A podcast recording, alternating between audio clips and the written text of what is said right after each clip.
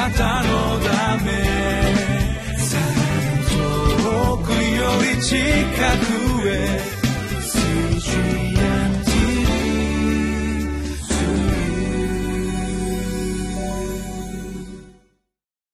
皆さんこんにちは。ミッションエイドクリスチャンフェローシップの牧師関根和夫です。今日は7月28日土曜日、えー、聖書の箇所は使徒の働きの20章25節から38節、タイトルは最善を尽くす伝道者は世を感動させますとなっています。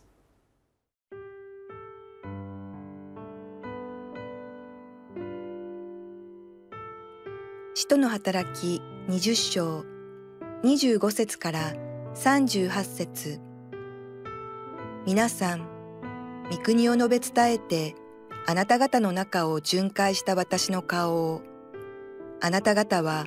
もう二度と見ることがないことを、今私は知っています。ですから、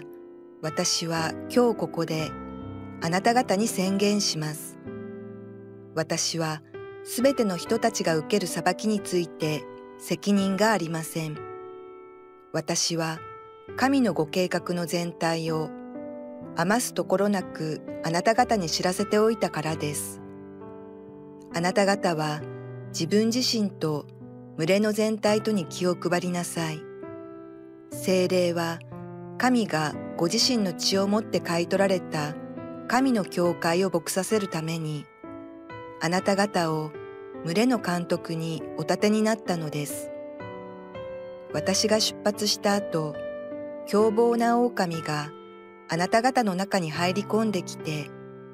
群れを荒らし回ることを私は知っています。あなた方自身の中からもいろいろな曲がったことを語って、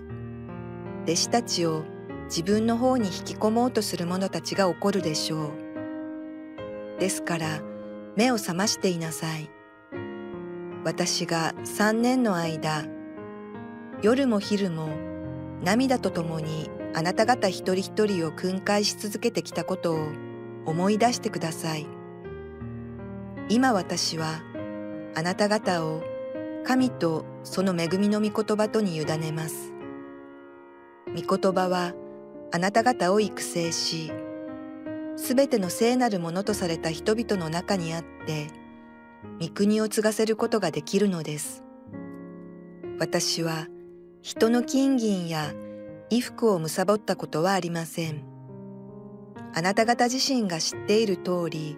この両手は私の必要のためにも、私と共にいる人たちのためにも働いてきました。このように、労苦して弱い者を助けなければならないこと、また、主イエスご自身が受けるよりも与える方が幸いであると言われた御言葉を思い出すべきことを私は万事につけあなた方に示してきたのです。こう言い終わってパウロはひざまずき皆の者と共に祈った。皆は声を上げて泣きパウロの首を抱いて幾度も口づけし彼がもう二度と私の顔を見ることがないでしょうといった言葉によって特に心を痛めた。それから彼らはパウロを船まで見送った。使徒の働きの20章の25節からのところですけれどもこれはあのエペソの長老たちに対してのメッセージの続きということになっていてよく言われるようにこれはパウロの遺言的なメッセージというふうに考えられています。ですからここで語られていることは非常に重い言葉が語られていて、非常に印象的な言葉が続いて出てきます。あの長老たちに対してパウロは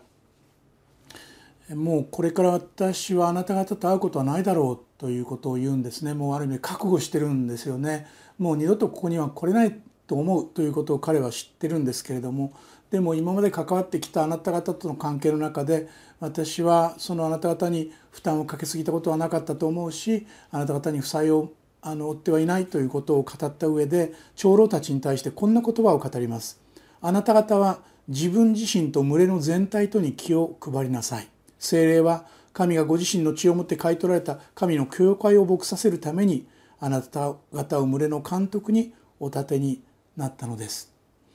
え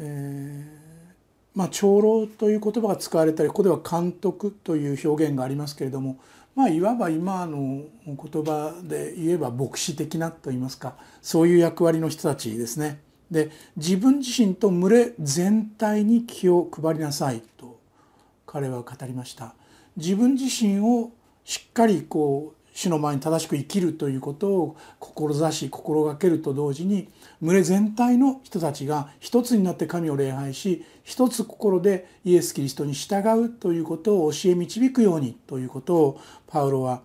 ここで語っています。それでここでは神の教会を牧させるためにという表現がありますけれども神の教会というのは必ずしもその教会堂のことではなくてイエス・キリストを信頼している人たち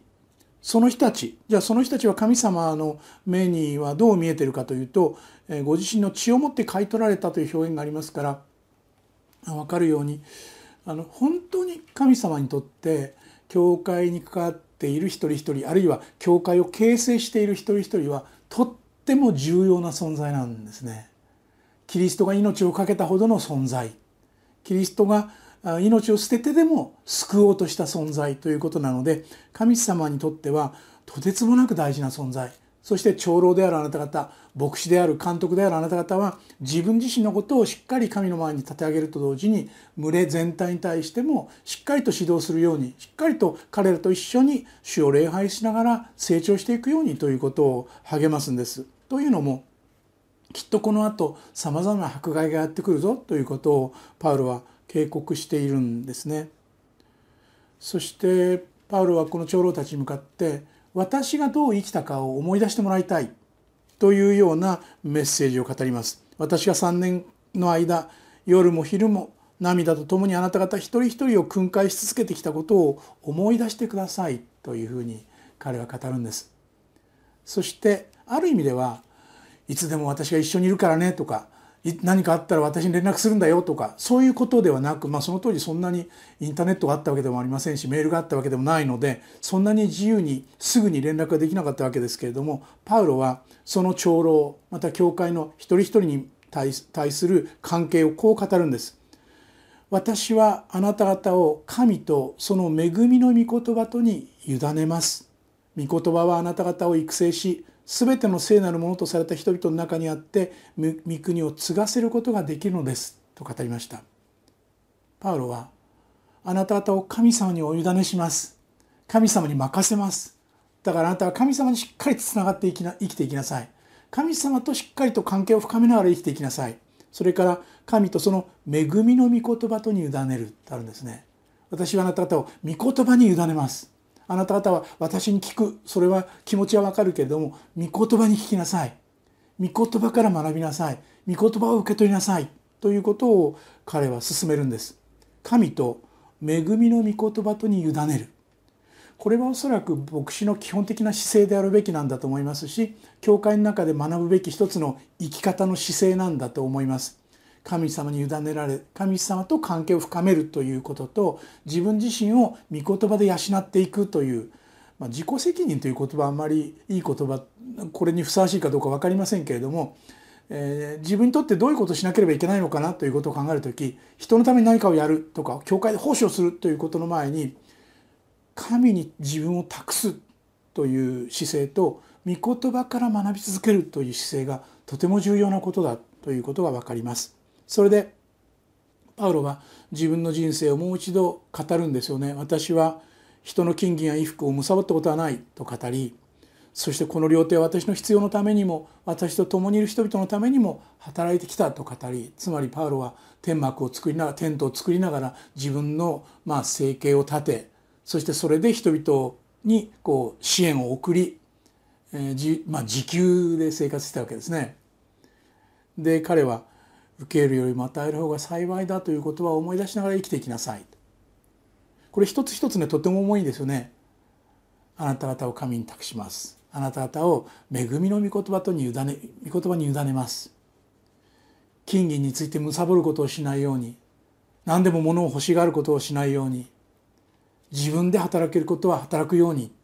そして同時に受けるよりも与える方が幸いだということをしっかりと味わいながら生きていくように。という勧めがここになされています。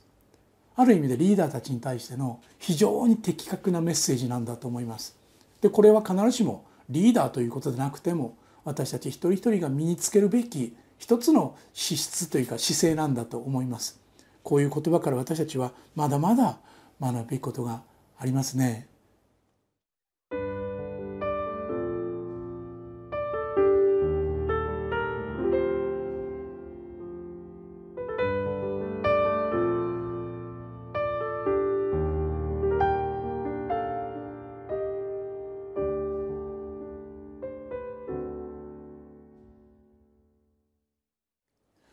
パウロが語った長老たちに語った大切な言葉あなた方は自分自身と群れの全体とに気を配りなさいとかあなた方を神とその恵みの御言葉とに委ねますとか私は人の金銀や衣服を貪ったことはありませんとかこの料亭は私の必要のためにも私と共にいる人たちのためにも働いてきたとか受けるよりも与える方が幸いだという言葉。これがパウロの生き方でした。私たちの生き方はどうでしょうね実はここに小さな言葉ですけれどもこのように苦労して弱い者を助けなければならないことという表現があるんですがパウロはいつも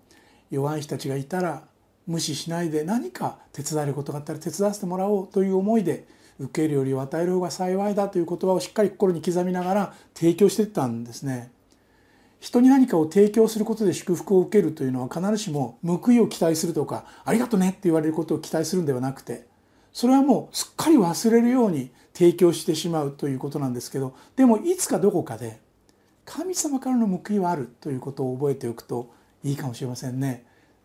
すぐに報いを求めるとね嫌味になりますね。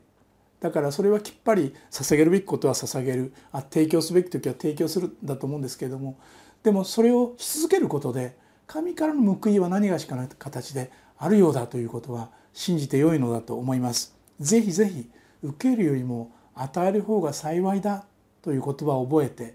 誰かに何かを提供する祝福というのを味わってみたらどうでしょう。一言祈ります。恵み深い天の父なる神様パウロが生きたような生き方パウロが進めたような生き方ができますように私たちの心の目を開いて本当に御言葉に忠実に生きられるように導いてください。受けるよりも与える方が幸いだということをもっともっと経験できますようにイエス・キリストの皆によってお祈りします。アーメン。あなたのため遠くより近くへ